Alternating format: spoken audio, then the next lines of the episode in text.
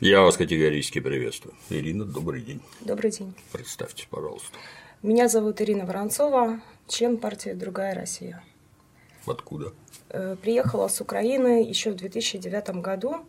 Родилась на Украине, в западной ее части. В 2009 году вышла замуж за гражданина России, который живет в Ленинграде. И, собственно, с 2009 года живу здесь, в Санкт-Петербурге.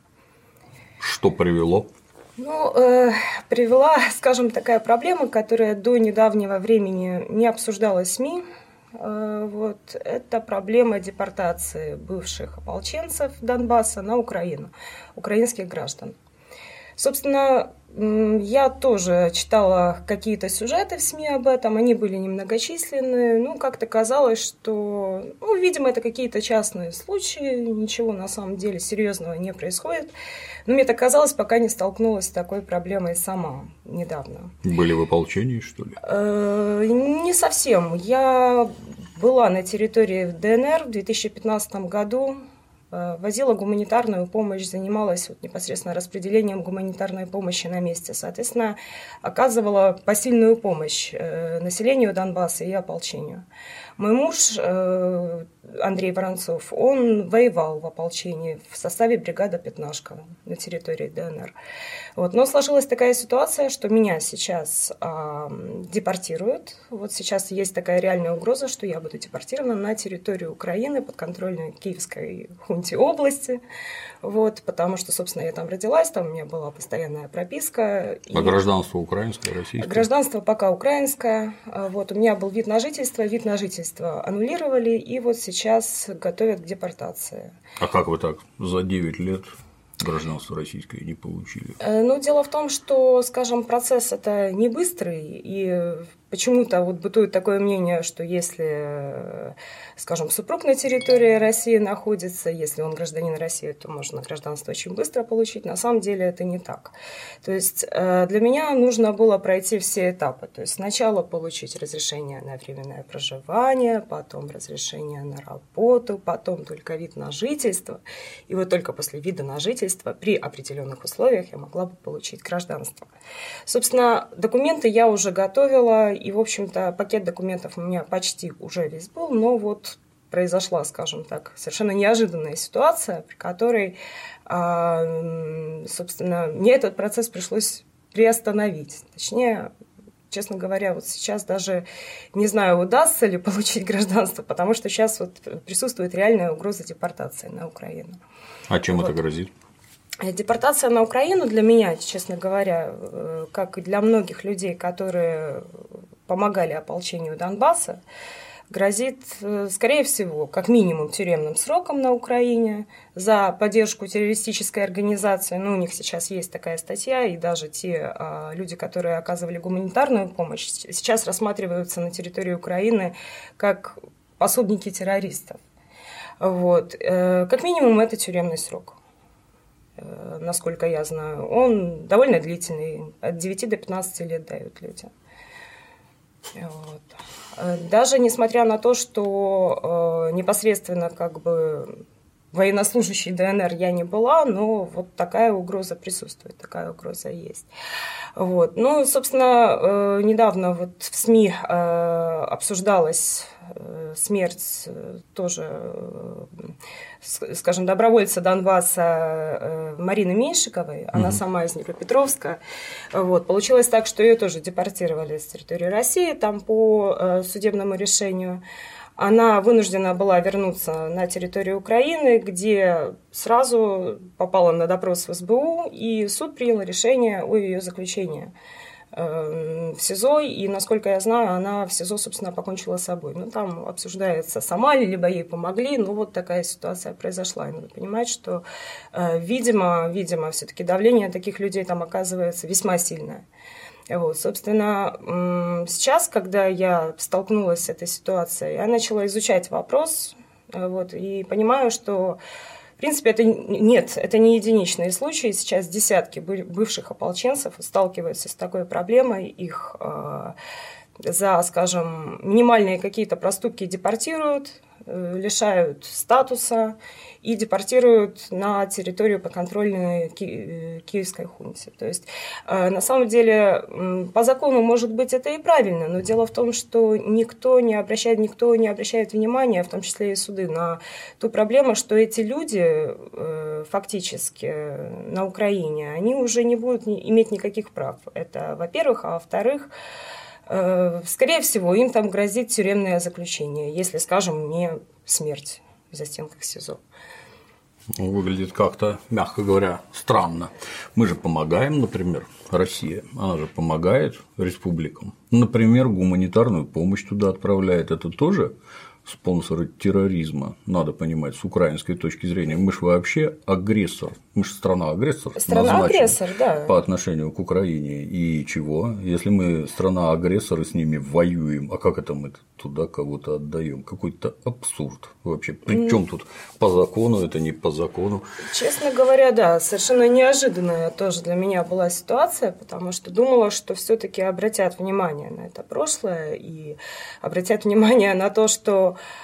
уже, скажем, э, и до того э, было известно, что, возможно, как бы украинская сторона мне, мне лично будет не очень, точнее, будет очень рада, но, по крайней мере, э, что проблемы у меня там могут возникнуть. Потому что, вот, например, моя анкета есть на небезызвестном сайте «Миротворец». Мой муж воевал на стороне ополчения, но почему-то для суда это не является достаточным доказательством. Вот. Недавно вот было заседание в суде, на что судья ответила, ну, по закону, по закону я здесь никак вот э, гражданке ничем помочь не могу. Э, да, по закону нужно депортировать. Вот. То есть у нас есть закон, а есть какие-то, скажем, обстоятельства, на которые, собственно, органы внимания не обращают. Не знаю почему. Видимо, потому что сейчас у нас законодательно никак не определен статус добровольцев Донбасса.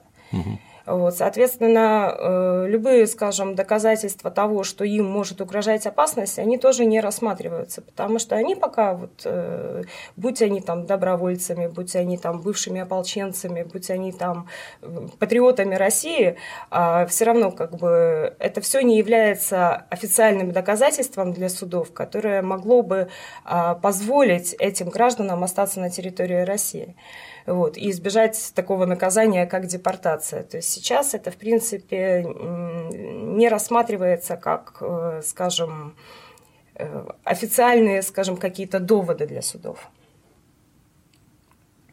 Вот. Ну, Какой-то абсурд вообще. Так это что получается тогда? Так а вот эти вот, которые там воюют на территории Донбасса, ну, если с точки зрения Украины они все террористы, и с точки зрения наших судов, наверное, надо же как-то контактировать с Украиной, давайте их всех, наверное, отдадим. Ну, честно говоря, честно говоря, вот э, мне кажется, что э, в первую очередь обращают внимание наши суды на что? На то, что гражданин Украины, а, значит, скорее всего, как бы статус его либо не определен, либо ну, он пока еще гражданин Украины, чужой гражданин. Что же как бы российским судам вступаться за его интересы. Вот я думаю, что проблема в этом. Я, наверное, малограмотный и не это, не сотрудник там власти, но с моей точки зрения, вот в таком случае надо немедленно дать российское гражданство и на этом все прекратить вообще, потому что своих граждан России никому не отдает. Ну, что да. мешает-то там какую-то ускоренную процедуру ввести и как-то эти вопросы решать? Ну вот видите, тем не менее. Тюрьмы граждане вообще не представляют, что это такое до 15 же вообще безумие. Что-то как-то. А как же русский мир, который там выступал в начале? Вы русская или русская? Кстати? Я русская. И как там с русским миром на Украине? Э, с русским миром на Украине. С русским языком и вообще. Ну, э, в принципе, э, как там с русским языком? Я на Украине была очень давно, ну как, сравнительно давно. То есть последний раз я туда выезжала, наверное, году 2000 2012 вот. А до этого я жила на Украине до 2009 э, года постоянно, и в школе там училась украинской, и э, в институте училась. И вот что могу сказать, что вот сейчас вот эта вот вопиющая проблема русофобии на Украине, она на самом деле не новая. Вот почему-то сейчас эм, такое мнение бытует среди граждан, что вот, вот этот Майдан 2014 года, он положил начало этой русофобии. Но на самом деле все не так, потому что это все развивалось очень давно. Вот эта русофобия, она культивировалась очень давно. С 2000, 2004 года, я помню, а, когда к власти пришел президент Ющенко на Украине посредством вот этой оранжевой революции, а, я помню, что тогда просто фактически началась насильственная украинизация э, населения. Вот. Во-первых, э, стали закрываться украин... Э, российские, русские, русскоязычные школы. Во-вторых, переписывались учебники истории. На самом деле, как бы, э, можно сказать, это даже не с 2004 года, потому что сама училась в украинской школе и помню эти учебники истории, где на самом деле а, даже скажем, о таком событии, как а, о Великой Отечественной войне, говорили так весьма скользь. То есть рассматривали скользь даты какие-то, какие-то факты, но а, не было упомянуто, что скажем, Советский Союз, вот э, это объединение, великое объединение всех народов победило.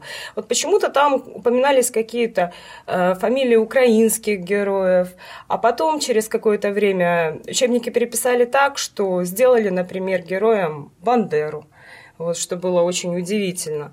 То есть э, в учебниках, скажем, образца там годов, например, 90-х, о нем вообще не упоминали. А в 2000-х годах открываем учебник истории, и вот э, в этом периоде изучения э, Великой Отечественной войны и, скажем, период до Великой Отечественной войны, видим, что э, пытаются внушить молодым людям, пытаются внушить школьникам, что, оказывается, вот все эти националистические группировки, в то время такие, как УНПА, их руководитель э, Шухевич и Бандера, они, оказывается, национальные герои. То есть вот, это, вот эта э, русофобия, она культивировалась давно. И э, дело в том, что в 2014 году э, она, скажем, стала уже э, настолько скажем, глобально на территории э, нынешней Украины, настолько люди, скажем, стали вот верить в то, что им пытаются втюхать, грубо говоря. Угу. Да? Вот. Что э, сейчас они даже не понимают, что есть такая проблема вот с русским языком. Ну, понятно, там есть какая-то часть русскоязычного населения, которая уже не пытается даже отстоять свои права. Понятно, там с русским языком все плохо. Сейчас позакрывали русскоязычные каналы, русскоязычные учебные заведения. Э, насколько я знаю, в принципе, в любом государственном учреждении вообще нельзя использовать русский язык. Может быть, они недовольны, но они уже ничего не могут сделать, потому что вот эти вот, а, скажем, бывшие националисты, которые, в принципе, ну, а, не имели права голоса, сейчас уже заседают в Верховной Раде. Соответственно, чем дальше, тем ситуация будет усложняться, как мне кажется. Вот. И э, пока вот там присутствует вот так называемая власть Порошенко, и пока присутствует э, так называемый парламент, ничего там не изменится, все будет только усугубляться. Что же делать? Ну, что делать?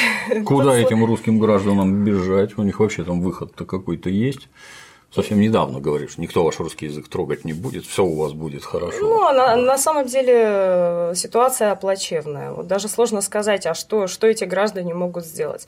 Ну, что они могут сделать? Бороться как-то против этих, этой власти, но я думаю, они уже побоятся просто, потому что их очень мало.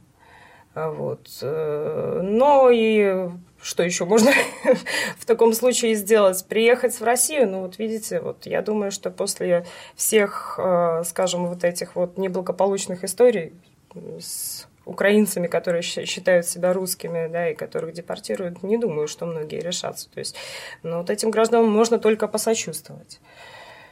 Родина мать проявляет себя как положено. Я просто помню, какой ажиотаж был по поводу этого самого русского мира, как показывали там огромные демонстрации с российскими флагами там, в Донецке, в Луганске, и вот он финал. Ну да, сказать. то есть как, скажем, такая картинка и зарисовка для СМИ, может быть, это выглядело и красиво, и масштабно, но это всего лишь похоже была зарисовка для СМИ.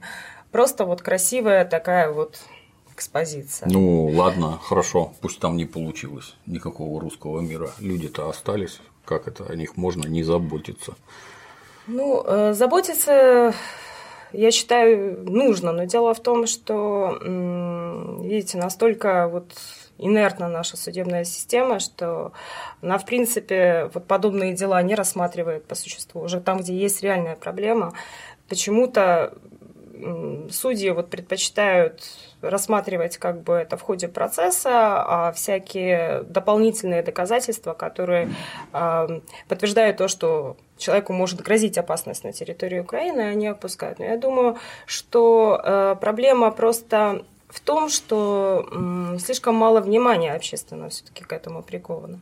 Вот. Дело в том, что чтобы у нас э, издали какой-то закон, именно который будет э, помогать таким гражданам, да, нужно, чтобы все-таки общество как-то отреагировало. А в силу того, что э, на эту проблему длительное время не обращали внимания, они вообще не знали как Я таковой. первый раз услышал, да. вот когда женщина повесилась или повесили, там не угадать Да, там уже. непонятно, да. Вот э, мне кажется, из-за того, что из-за того, что игнорируется это все обществом, и власть никак не шевелится, и суды никак не шевелятся, никто ничего не предпринимает. Но мне кажется, если все-таки общество обратит на это внимание, проникнется, может быть, как-то потребует чтобы все-таки эта проблема рассматривалась. Может быть, что-то, может, когда-нибудь что-то и решится. Ну, в стране родной, как мне кажется, это в первую очередь зависит от вполне конкретных персонажей, которые стоят у руля определенных организаций и структур. Пока они не скажут, как должно быть на самом деле, ну, до тех пор ничего и не меняется. Чтобы сказали, ну да, наверное, надо как-то общественное мнение шевелить.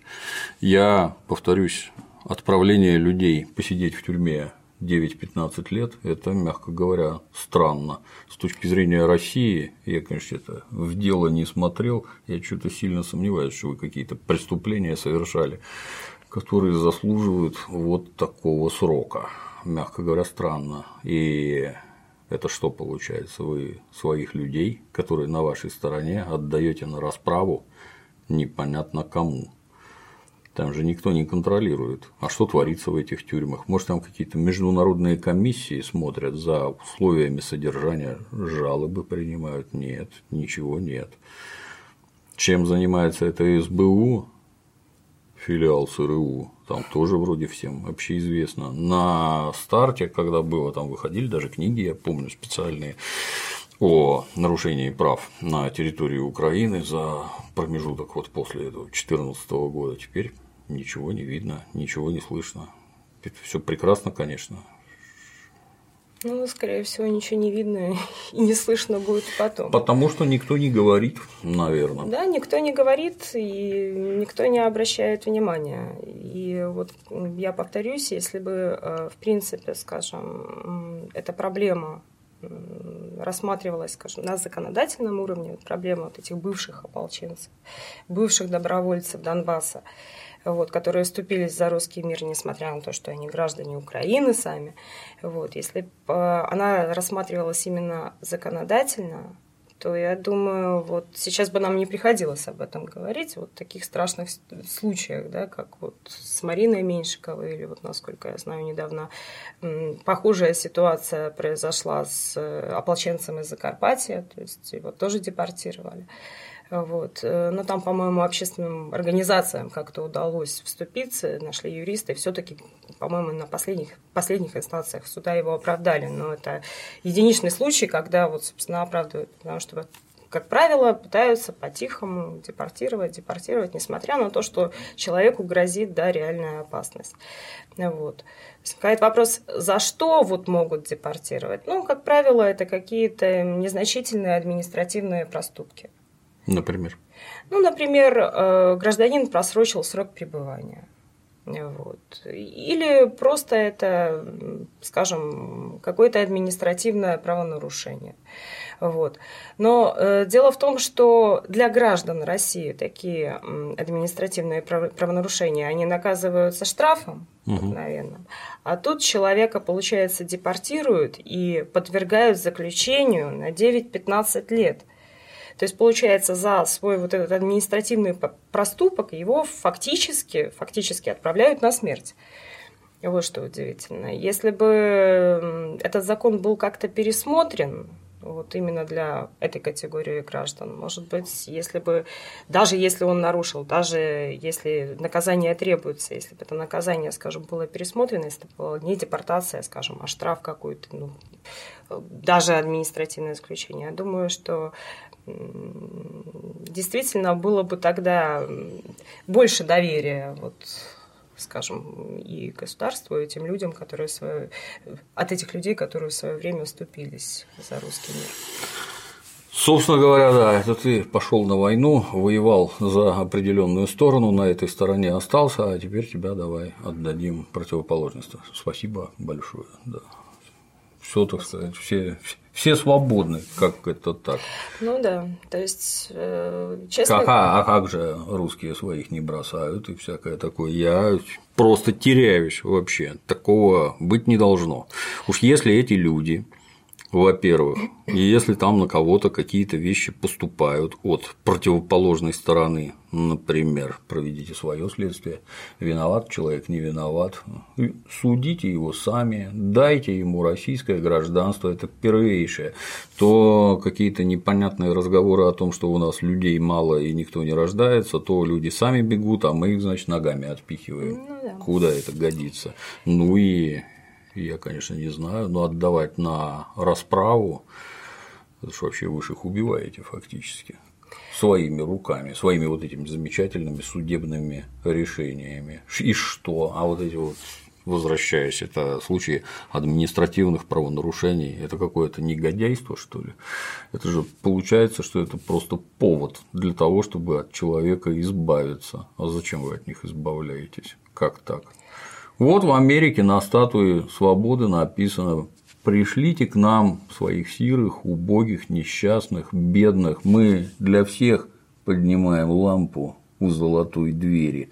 Вот все в золотую дверь ломятся, а России, значит, никто не нужен. Причем там речь про всех, а тут речь про своих, про русских. Как-то удивительно, кто у нас за это отвечает за граждан, которые хотят получить российское гражданство и которые за русских выступают с оружием в руках, а потом получают в ответ вот такое. Ну да, как я уже говорила, очень неожиданно и очень неприятно, потому что побывав там, а, скажем, я понимала, почему я туда еду. Я ехала туда для того, чтобы поддержать это русское население русских фактически.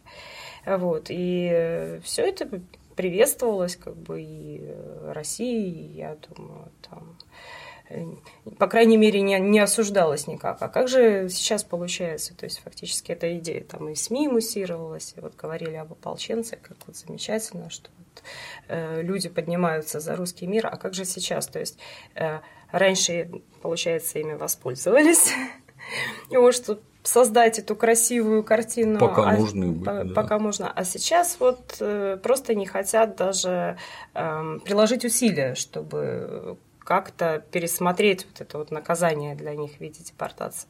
Вот. Но мне кажется, просто проблема в том, что не хотят прикладывать усилия. То есть наши суды не хотят прикладывать усилия, официальные органы не хотят прикладывать усилия. Ведь это нужно дело поднять, с ним нужно ознакомиться досконально, понять, что за человек, когда ездил, для чего ездил, кто он такой, как долго живет. Вот, оценить это все. Это же все работа. И мне кажется, именно из-за того, что, а, скажем, и официальным органам, и судьям легче просто сделать отписку. Вот за подобное правонарушение, допустим, лишаем вида на жительство, закрываем въезд, соответственно, депортируем. Вот если это в законе есть, то и ладно, то и не будем рассматривать. Легче всего просто сослаться на какой-то закон, вот, сослаться на какие-то свои там внутренние правила в управлении и депортировать человека. Намного же проще и быстрее чем сидеть и разбирать его дело и разбирать каждого лично. Мне кажется, что проблема как раз в том, что, эм, ну, грубо говоря, органы э, того же там, миграционного э, законодательства, они не хотят э, работать. Мне кажется, так, именно из-за этого. Ну, может, кому-то интересно в наших дорогих СМИ действительно человеческие судьбы, что с людьми происходит, которые оказывали помощь нашим же русским людям за рубежами России. Конечно, это не сенсация, как в Доме 2, но, может, кому-то жизни человеческие все таки интересные. Кому интересно побеседовать с Ириной, контакты есть. Пишите письма, на все ответим. Спасибо, Ирина. Спасибо. Надеемся, что решится так, как надо. Будем надеяться. Спасибо. Спасибо. А на сегодня все. До новых встреч. thank you